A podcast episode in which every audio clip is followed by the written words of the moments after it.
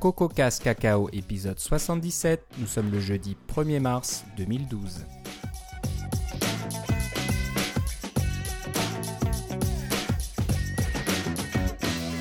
Bonjour et bienvenue dans ce nouvel épisode de CocoCast Cacao. Comme d'habitude, Philippe Casgrain est avec moi. Comment ça va, Philippe? Ah, ça va assez bien. J'ai failli pas me rendre, mais là, ça va. Ça va. Une, jour, une semaine un petit peu rude, beaucoup de travail, mais tu as réussi à te libérer pour enregistrer. C'est cela, c'est cela.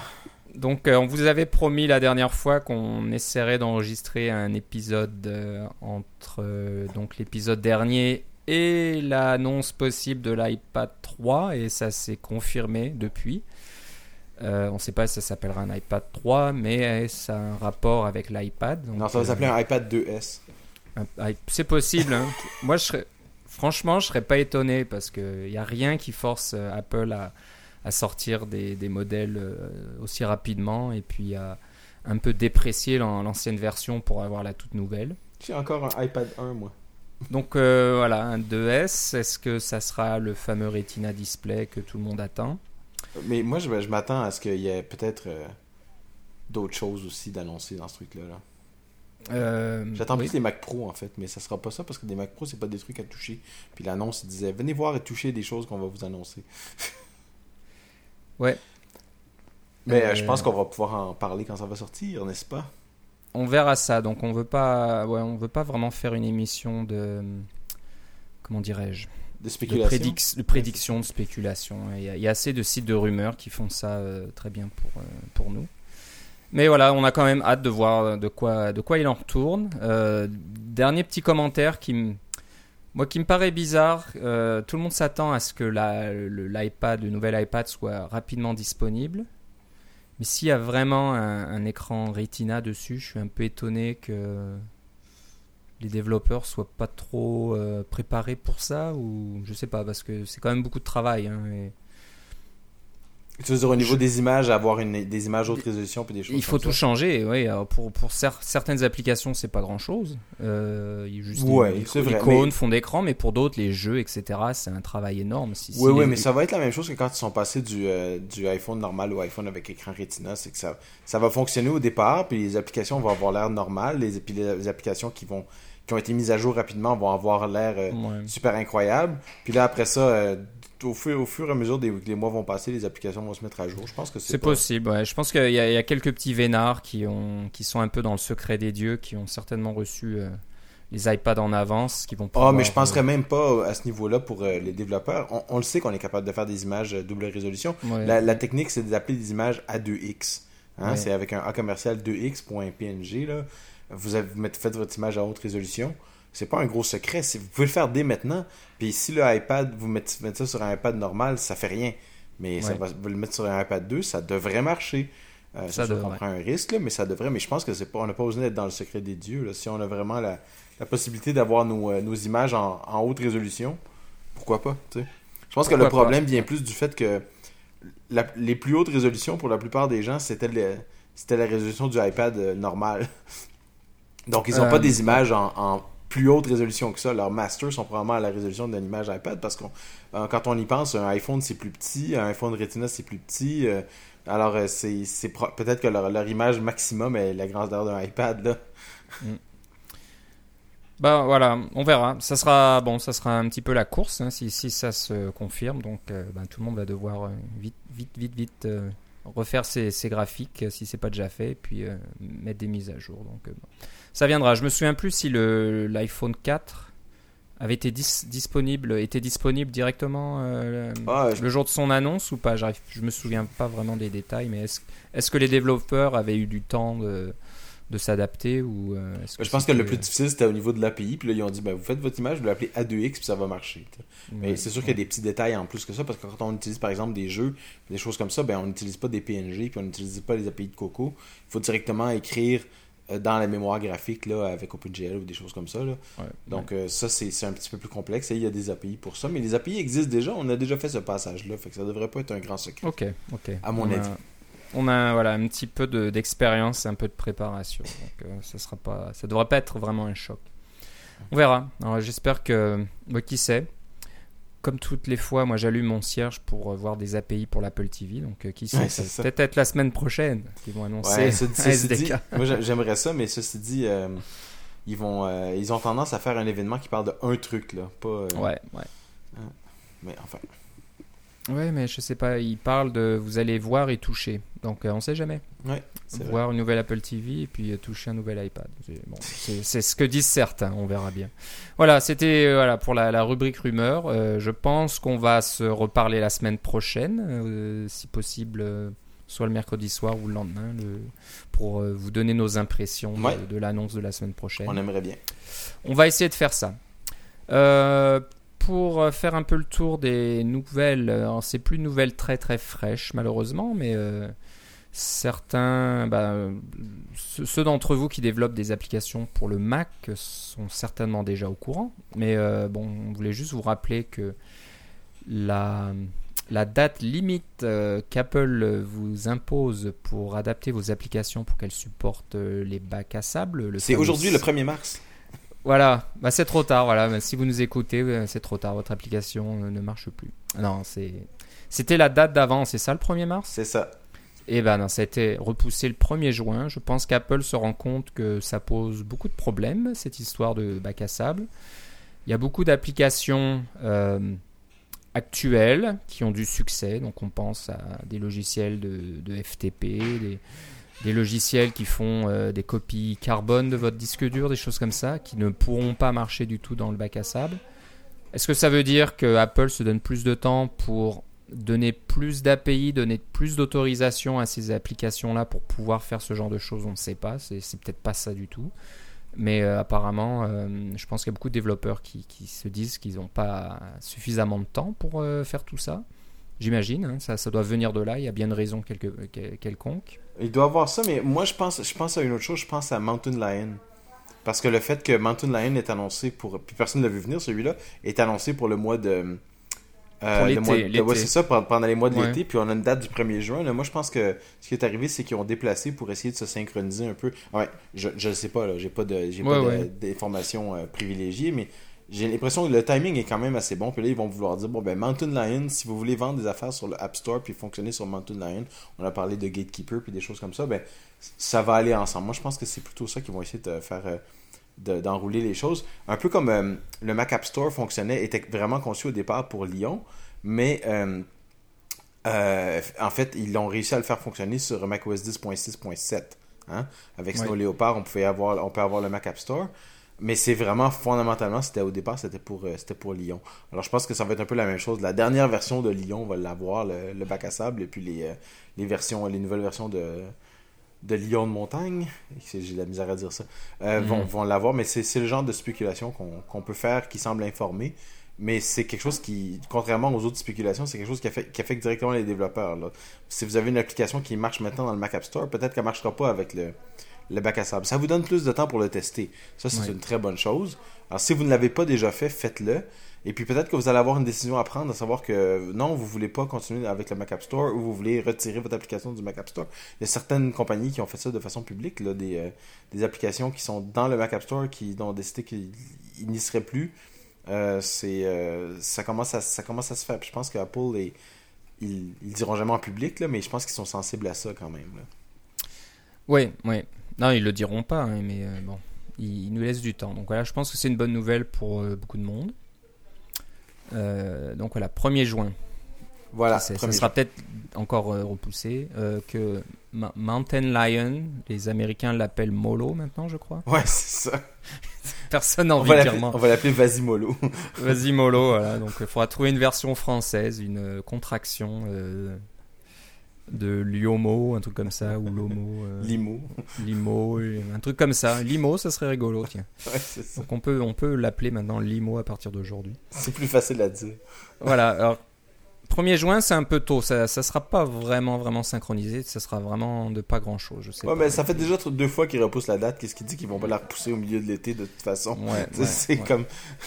C'est un bien peu ça que possible. je vois. C'est bien possible. Voilà, donc on vous en a parlé déjà depuis plusieurs émissions. C'est très important. hein. Comme tu disais avec Gatekeeper, Apple met un peu moins la pression. Sandboxing ou le bac à sable n'est pas obligatoire. hein. Votre application peut toujours exister en dehors de l'App Store, etc. Mais si vous voulez aller dans l'App Store d'a- d'Apple, il va falloir passer par là. Il n'y a, a pas d'autre moyen.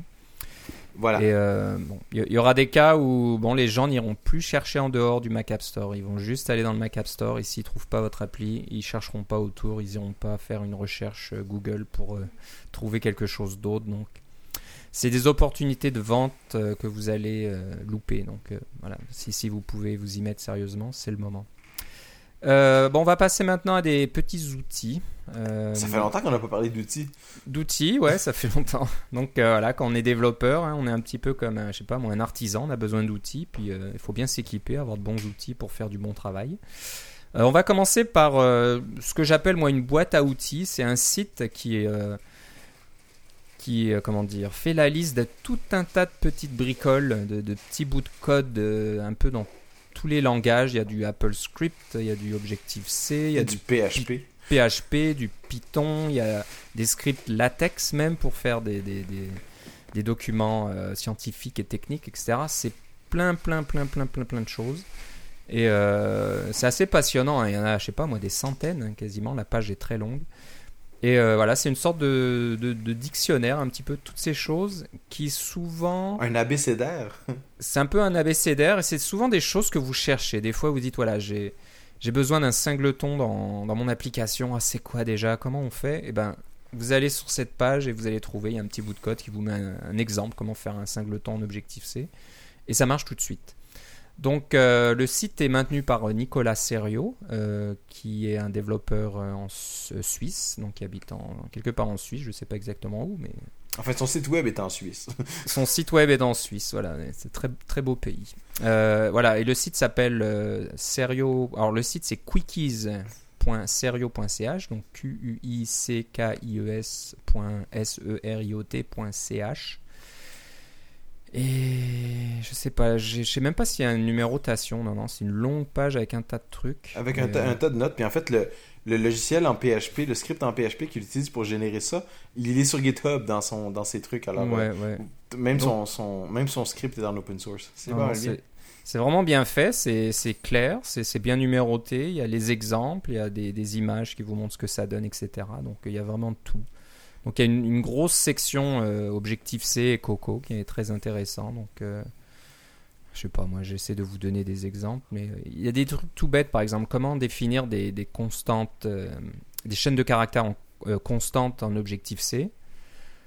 Souvent, bon, vous allez me dire oh, c'est facile, mais des fois, hein, il y a des trucs qu'on oublie un petit peu. On se dit ah, comment c'est déjà? C'est externe quelque chose? Je sais plus trop. Et ben là, il y a un exemple qui vous dit voilà comment comment dans votre euh, fichier d'en-tête euh, déclarer vos constantes en externe et puis comment les utiliser ensuite dans vos classes. Donc euh, c'est que des, petits trucs comme ça et des trucs plus compliqués. Il y a des blocs, il y a comment faire des, choses en, multitâche aussi.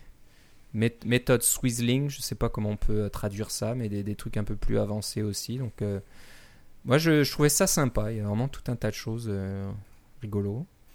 Et ça ressemble à, à quelqu'un qui euh, veut se faire, s'est fait une collection de notes, puis il a décidé de le mettre sur Internet pour que tout le monde en bénéficie, et aussi pour que Google l'indexe. Comme ça, quand on se rappelle plus comment on a fait quelque chose, on peut juste le trouver sur Google, et puis on tombe sur notre propre page. Ça m'arrive des fois, ça. Je me dis, comment on fait ce truc-là? Je regarde dans Google. Tiens, c'est qui ça? Ah, c'est moi. C'est drôle. Hein? Ouais. Donc, euh, il y a même un truc, par exemple, si vous voulez faire une petite application en ligne de commande en Objective-C euh, à partir d'Xcode, et ben, il vous donne une- ce petit exemple là de 6-7 lignes qui vous dit euh, ce qu'il faut faire pour avoir euh, un, un Hello World euh, de base que vous pouvez. euh, Oui, c'est ça, avec les frameworks à linker et des choses comme ça. Ouais, ça, je me sers de ça tout le temps. Il y a le livre Advanced Mac OS X Programming de Mark Dalrymple. Tous les exemples sont faits comme ça. Alors, dans l'entête, c'est un fichier en C. Et puis, dans l'entête du, du fichier, au début du fichier, il y a des, un commentaire qui dit euh, Voici, si vous voulez compiler ce fichier-là, voici la ligne de commande à mettre. Et puis là, c'est, il faut écrire euh, euh, CC, le nom du fichier, ensuite tiret, le nom du framework, tiret O pour le nom du programme, etc. Donc, tout est déjà dans le fichier texte. Vous n'avez pas besoin, vous faites juste faire un copier-coller dans votre terminal, puis voilà. Euh, c'est Ouais. des petits détails très pratiques dont je me sers tout le temps, moi aussi. Ouais, ouais. Donc il y a un, un tas de trucs. Il y a du GDB, du Git, il y a du GNU plot. Donc si vous voulez faire des, des, des graphiques euh, ou des graphes. euh, il y a des scripts, il y a tout un tas de trucs. Ça, j'aime bien. C'est vraiment une, une très bonne idée. Je pense que c'est c'était une très bonne idée de partager ça avec tout le monde. Donc voilà, profitez-en. Allez faire un tour, donc- vous allez sûrement apprendre quelque chose.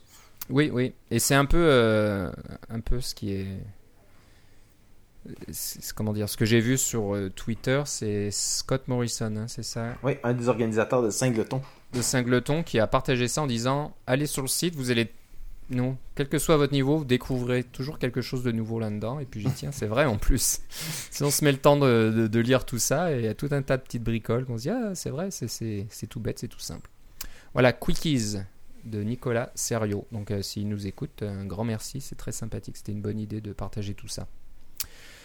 Euh, un autre outil qui est gratuit aussi, c'est une bonne idée aussi, on aime ça, les outils gratuits, et qui est un peu relié à Quickies parce que euh, cet outil s'appelle Dash, D-A-S-H, et ça permet de gérer ces petits euh, codes. On a, en anglais, on dit les snippets, et en, je sais pas, en français, on dit ça les petits bouts de code. Ouais, des bouts de code, des, ça. extraits, c'est un peu des extraits de code. Ouais.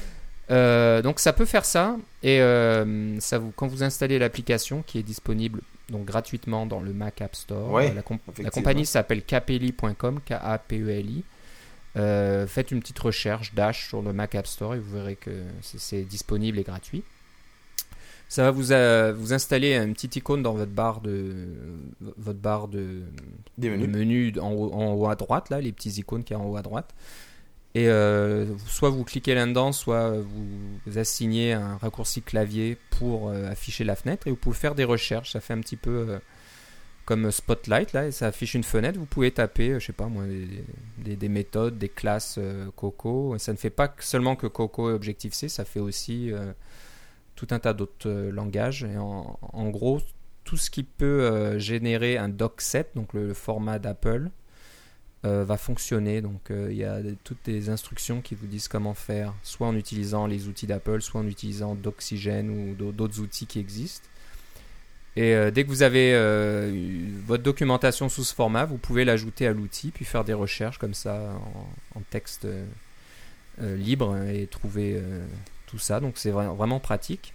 Et donc ça c'est une partie euh, recherche de docu- documentation, puis la partie euh, stockage d'extraits de, de code que vous pouvez récupérer et insérer dans n'importe quelle application. Donc euh, ça marche à partir de, de Xcode ou de n'importe quel éditeur de texte. Et en plus, ça, si je ouvre l'écran, qui je sais voilà, ça permet en plus de générer des, comment dire, d'avoir comme des arguments dans votre extrait de code. Donc si, si vous avez, je sais pas moi, un nom de classe ou un nom d'une variable ou quelque chose qui se répète dans, dans, dans votre petit extrait, ben vous pouvez euh, directement euh, les remplacer automatiquement et ça va euh, s'in- s'inclure dans votre code source avec le bon nom de variable ou le bon nom de classe que vous avez choisi. Et Donc puis, voilà, un- Je, je l'ai pas essayé, mais est-ce qu'on peut faire comme dans Xcode, tu penses? Puis euh, quand on met euh, le Xcode nous met le prototype d'une fonction qui existe déjà euh, dans Coco, et puis on peut faire juste entrer les arguments et faire tab pour passer à l'argument suivant. Ça c'est vraiment pratique. là. J'imagine que ça doit suivre euh, le même. euh, Ouais, ouais. Bah, J'avoue que je l'ai pas encore essayé, donc je prends toujours un peu des risques, mais quand c'est gratuit, c'est pas un gros risque. Donc, Ouais, euh, nous, nous, on est toujours là un peu à supporter les développeurs qui partagent des outils comme ça intéressants gratuitement. Donc, euh, bah, je pense que ça le fait. Puis, bon, si ça le fait pas, euh, c'est pas trop grave, mais d'après ce que je vois, ça devrait le faire, oui. Donc, voilà, je suis étonné que ça soit gratuit parce que ça a l'air d'être quand même une petite application de bonne qualité avec un petit, une icône rigolo de d'un petit chat, j'imagine. Je suis pas trop sûr, mais petite bestiole. Donc euh, voilà, ça s'appelle Dash. Euh, en anglais, ils disent que c'est un Snippet Manager Documentation Browser. donc voilà, c'est gestionnaire de- d'extraits de, de programmes et puis euh, on peut naviguer dans la documentation. Et d'après ce que j'en lis, ça a l'air d'être plus rapide que Xcode pour la navigation de documentation. C'est possible, hein. c'est vrai qu'on l'a déjà dit dans le passé, la documentation dans Xcode, des fois, elle fait cracher. C'est pas qu'Xcode ne crache pas assez déjà, mais moi, ça m'est arrivé que ça me bloque complètement Xcode ou que ça fasse tout cracher euh, à cause de la documentation. Donc, euh, ça peut être euh, une alternative pour ceux qui en ont, un petit peu marre de, de l'application documentation qui est dans Xcode. Voilà, donc vous pouvez un peu, regarder tout. Je crois qu'il y a en plus des, des docsets, des- oui, des, je sais pas, je sais pas, je veux pas traduire ça, mais des docsets d'inclus déjà. Donc euh, Des ensembles de documentation, tu veux dire? Android, voilà, il doit avoir les API d'Android. Il y, a, il y a tout Java, Perl, PHP, Python, Ruby, jQuery et Coco. Coco Oui, l'application S2. a fait 189 MB sur le Mac App Store, alors c'est pas juste. euh, Ouais. le- il doit avoir de la documentation intégrée déjà. Là. Euh, Je pense. Donc voilà, il y a pas mal de choses. Donc euh, bon, c'est, on voulait saluer ça, un, outil gratuit. Ça peut être Et qui est sympathique, oui. Sympathique, bien fait, disponible sur le Mac App Store et puis euh, qui peut bien vous être utile. Euh, on va passer maintenant à une petite catégorie Objectif-C qui est bien pratique pour la gestion des, euh, des tableaux. mu- mu- comment on peut dire ça des, Qu'on peut modifier là NS Mutable Array? Ouais. Et c'est vrai que c'est bizarre parce qu'on penserait qu'il y a que c'est assez facile d'échanger deux objets dans, dans un tableau. Mais c'est c'est pas en standard. Il n'y a, pas de méthode qui permet de faire ça. Donc, C'est euh, exactement ça. Alors, tu vois, le problème que j'avais, c'est que j'ai une, euh, une liste de, de- de- Moi, c'était dans un UI Table View, mais ça, ça peut être n'importe quoi. J'avais un, un- un tableau, et puis vous savez, comme dans un, dans un, un UI Table View, vous pouvez euh, entrer en mode sélection et puis euh, effacer des lignes, euh, rajouter des lignes, etc. Là. Un peu comme dans Mail, c'est la même chose. On peut effacer des messages, etc. On peut aussi changer l'ordre des messages. Ça, on, on peut pas le. On voit pas ça souvent, c'est pas tous les programmes qui font ça, mais quand on, appuie sur le petit bouton d'édition, il y a des petites lignes qui apparaissent à droite, puis ça c'est le symbole iOS pour dire ah oui cette cette euh, ligne là vous pouvez la déplacer, vous voulez changer l'ordre des choses. Alors l'idée c'est que quand quand c'est déplacé, euh, vous déplacez avec votre doigt, eh bien vous recevez une, euh, notification que de, la part du UI Table View en tant que délégué, vous recevez la notification que ces, deux objets, cet objet-là a été échangé avec celui-là.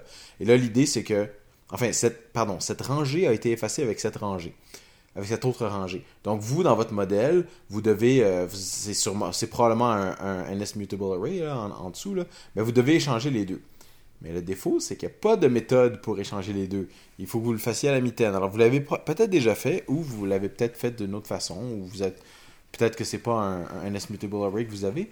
Mais moi, euh, euh, j'ai pas pris. euh, pl- plutôt que d'essayer d'é- d'écrire mon algorithme et puis de, faire un- une série de tests pour m'assurer que ça fonctionne, puis des choses comme ça, j'ai fait une petite recherche Google et j'ai trouvé une catégorie qui est déjà écrite par les gens qui, qui font eCab, qui est un navigateur web que, que j'aimais bien de- dans le temps. euh, que, dans le temps de Netscape sur macOS 9 là, et macOS 8, là, c'est un petit, un petit navigateur bien sympathique qui existe toujours. Mais ils ont écrit cette petite catégorie qui vous permet de rajouter une méthode qui est simplement de euh, qui, qui vous permet simplement d'échanger deux objets. Hein? Déplacer un objet d'un index à un autre dans l'intérieur d'un tableau. Et puis euh, ça, ça fait en sorte que vous pouvez simplement, euh, sans en rajouter, vous obtenez le même nombre d'objets euh, à la fin que vous avez au début, mais les deux objets ont changé de place. Alors, c'est sûrement du code que vous êtes capable d'écrire, mais comme on le dit souvent, si quelqu'un l'a déjà écrit, ça a été observé par plusieurs personnes, ça a été testé par plusieurs personnes, pourquoi juste pas prendre ce petit bout de code-là et vous en servir? Vous pouvez faire une attribution dans votre code, c'est gentil, mais c'est même pas nécessaire parce que c'est du bout de code sur un blog que vous avez trouvé. Je l'ai trouvé très pratique, cette petite catégorie, elle est très simple, et puis euh, elle, elle va vous... euh, va sûrement vous aider si vous avez besoin d'échanger deux objets dans l'intérieur d'un tableau. Et comme tu le disais, ça se marie très bien avec UI Table View parce qu'il y a une méthode que, que la, la classe UI Table View va appeler quand il y a deux lignes ou deux cellules qui sont euh, interverties. C'est la, la méthode Table View Move Row at Index Path to Index Path. C'est ça. Et bien là, c'est juste une ligne. Vous faites array, array move from index to index et hop, c'est fini. Voilà. Donc au lieu de faire un truc où ah, il faut qu'est-ce qu'il faut que je fasse, il faut que je ré- récupère le premier objet, ensuite que euh, je, je récupère l'autre, que j'insère, je regarde bien l'index et tout. Ben, voilà, Et, là, j'entends tous les programmeurs expérimentés qui sont là, qui disent Oh, c'est ils sont barbants, eux autres, leur truc de programmeurs bébés. Ouais. Mais dans un sens, si vous l'avez déjà fait, vous avez peut-être votre- déjà votre propre petite catégorie. Moi, je, je le dis pour ceux qui ne l'ont pas fait ou qui, qui vont rencontrer ce problème-là dans les prochaines semaines, dans les prochains mois, puis ils vont se dire Ah oui, c'est vrai, j'ai entendu dans le podcast, ils ont dit qu'il y avait telle affaire, je peux aller regarder, je peux le faire. Ou vous pouvez passer un peu de temps à le faire vous-même, c'est sûr. Des Mhm. fois, c'est amusant, mais d'autres fois, on veut juste passer à autre chose. Bon, je serais curieux de voir si ça va finir dans la liste de Nicolas Serio. Y J'avoue que j'ai pas regardé dans les quickies C'est s'il y avait quelque c'est chose peut-être comme ça. déjà là, qui sait, mais voilà, Ouais. si, si Nicolas nous écoute et qu'il l'a pas encore euh, copié, je, Je pense que c'est libre. Hein, je sais pas. Je sais pas s'il y a besoin. Mais y a pas, je, viens de regarder dans toute la liste, puis il n'y a pas le mot move, alors euh, je sais pas si. Euh, il doit pas l'avoir. ok, bon voilà. Ce serait, ce serait sympa de l'avoir, comme ça c'est bien centralisé. Donc voilà, le, ben on vous mettra le site, c'est un peu. Ouais, c'est un peu long à vous dire, mais c'est le site icab.de, icab.de. Euh, sur leur blog. Sur leur blog quelque part, vous le trouverez. Vous faites NS Mutable Array, Move, Object. Vous tomberez dessus, mais ça sera dans les notes de l'émission de toute façon. Voilà. Donc voilà, c'est bien des, petits outils, des, petites bricoles comme ça. Et bah faut souvent en avoir. Hein. Comme je disais, euh, dans une boîte à outils, des fois on a besoin d'un petit tournevis ou d'un petit truc là, d'une petite pince qu'on on n'utilise pas souvent, mais on est bien content d'avoir. Ça facilite, facilite, la vie, donc c'est un peu la même idée. Euh, bah, on va finir aujourd'hui par euh, une autre. c'est un framework. Ça faisait longtemps. Hein. C'est vrai que ça fait un petit un petit peu longtemps là qu'on vous a pas trop parlé de framework, je pense. Parce que l'épisode 75, on a parlé que d'outils, quasiment. Donc là, on vous parle, épisode 76, c'était Liomo ou Lomo, on va, notre nouvel ami euh, Limo. Ah oui, c'est ça, Limo. Et là, on vous parle encore d'outils, mais on va quand même essayer de vous glisser un petit framework avant de finir l'émission. Et ça s'appelle GPU image. Alors, euh, Philippe, toi qui. C'est un petit peu ton domaine, t'aimes bien ces trucs-là. Je te laisse en parler. C'est un. Euh, euh, c'est simplement. C'est quelqu'un qui, est un spécialiste du, du, OpenGL qui a décidé de faire un, framework qui permet d'accélérer les transformations d'images grâce à OpenGL, à toute la puissance d'OpenGL, directement sur, la carte graphique de votre appareil iOS.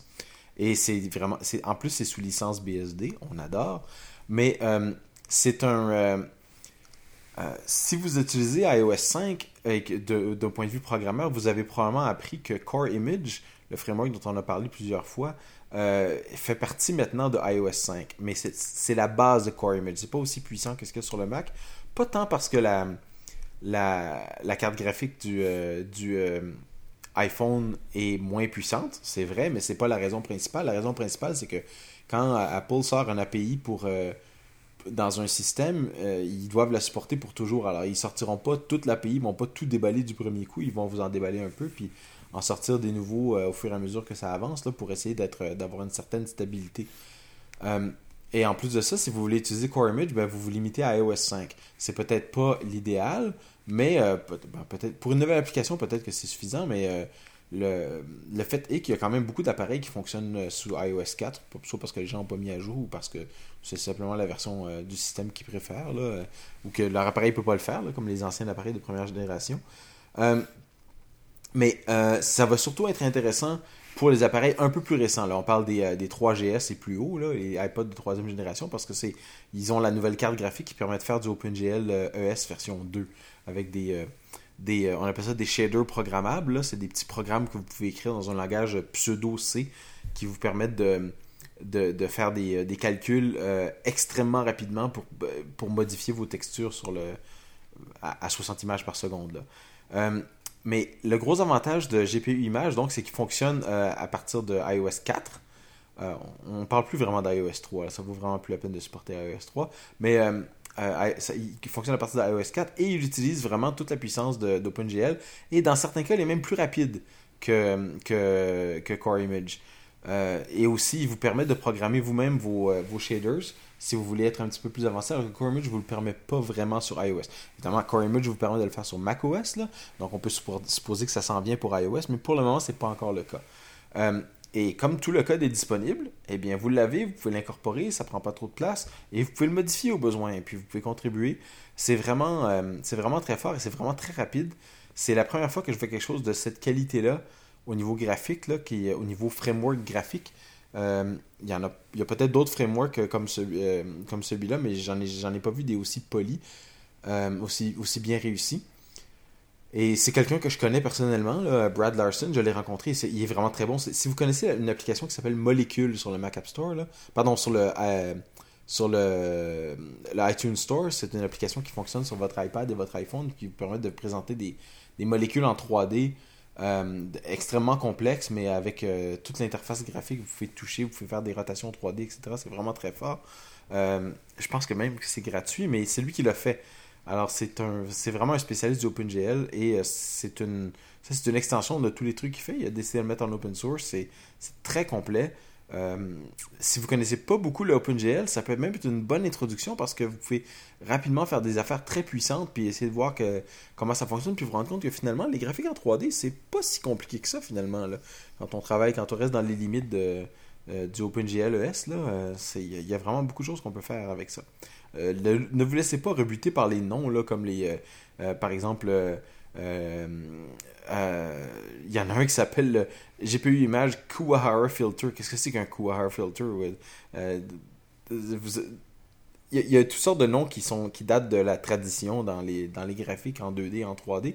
Mais euh, sans regarder les noms, vous allez voir que c'est quand même vachement complet comme, comme framework. Et ça continue d'évoluer. Moi, j'avais fait un bookmark pour la première version il y a, il y a de ça environ trois semaines. Euh, non, peut-être même, peut même 4, mais là, il y a eu euh, Limo qui est sorti. Là. Euh, et puis, on n'a pas pu en parler, mais je suis content de pouvoir en parler quand même. parce que depuis, il a fait des, des révisions 1.1 et 1.2 à son framework. Là. Il travaille vraiment dessus, pas d'arrache-pied, mais régulièrement. C'est vraiment bien. ça fonctionne très bien sur iOS. Ouais, ouais, ça a l'air assez complet. Donc voilà, vous pouvez aller sur Sunset Lake software.com. Oui. Et euh, donc tu l'as vu à Seconde Conf euh, Oui, c'est ça, je l'ai vu à Chicago à Seconde Conf euh, l'automne dernier. il a donné une présentation justement sur comment il avait fait son application molécule pour que ça fonctionne aussi rapidement sur un, un, iPhone et un iPad. C'était vraiment passionnant. Ok. mais juste pour simplifier les choses, c'est que, pardon, pour, pour compléter mon explication, ce framework-là, ça à quoi ça sert, parce que j'ai peut-être pas été clair au début, ça sert à prendre une image et à la transformer, à appliquer des effets comme Core Image le fait en, temps réel. Donc ça peut être une image vidéo, c'est sûr que ça peut être une image, euh, euh, une photographie aussi ou une image que vous avez euh, pris d'ailleurs, mais tout l'intérêt vient quand on commence à l'appliquer en temps réel. Et puis de voir que la carte graphique du iPhone est suffisamment puissante pour pouvoir faire ça en temps réel, c'est assez ahurissant, merci. Il y a des, oui, il y a des petits, des petits exemples sur son site pour, par exemple, modifier ou filtrer des vidéos. Voilà. Donc euh, vous pouvez voilà, euh, commencer à démarrer la, caméra de votre euh, appareil iOS ou iPhone.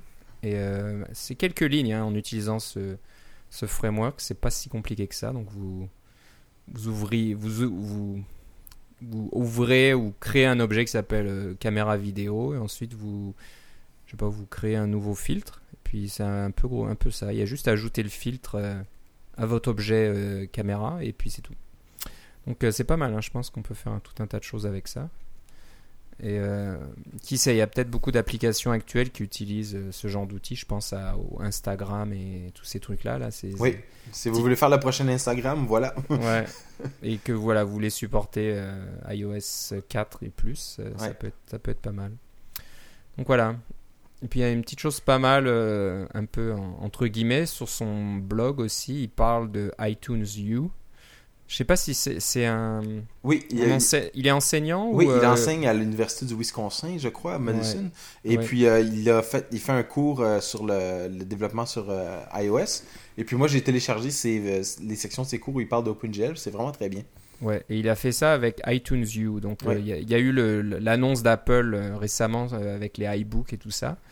Et il y a une partie qui permet donc aux gens qui veulent euh, créer des cours. Il y a, tout un outil, il y a tout ce qu'il faut pour créer des cours et pouvoir les publier sur iTunes U. Et apparemment, euh, donc c'est gratuit et on peut le télécharger. Donc euh, il faut chercher, j'imagine, comme tu disais, là, le collège Madison. Ah, vous avez juste à chercher Brad Larson puis vous allez le trouver. Brad Larson, donc c'est pas mal. je vais le mettre, ça, je vais mettre ça de côté puis regarder un peu à quoi ça ressemble. Il y a tout un cours avec des présentations, j'imagine. Il y a peut-être des exercices, il y a tout un tas de trucs. Donc vu le calibre de Brad, ça doit être très intéressant parce que je pense qu'il il connaît beaucoup de choses, ce monsieur. Très doué. Voilà, ça finit notre épisode aujourd'hui. Euh, je pense qu'on a été euh, assez, assez sage. Il n'est pas aussi long que d'habitude, mais euh, voilà, on, on, en garde un petit peu pour la semaine prochaine. Donc, Philippe, si on veut, je sais pas moi, avoir tes réactions suite à l'annonce de l'iPad 3 en direct euh, Où doit-on aller? Je dois dire que ça fait 3-4 jours que j'ai pas été, là, mais ça m'arrive d'être sur Twitter avec euh, Philippe C, L-I-P-P-E-C.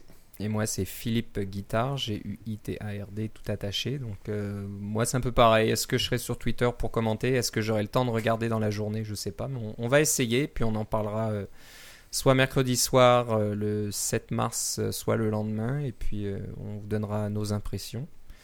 Et on verra ce qu'Apple nous a mijoté. Donc voilà, donc je pense que c'est tout pour cette fois-là. Euh, bah, je pense qu'on se reparle une prochaine fois. Certainement, à la prochaine. À, à la prochaine, bye bye.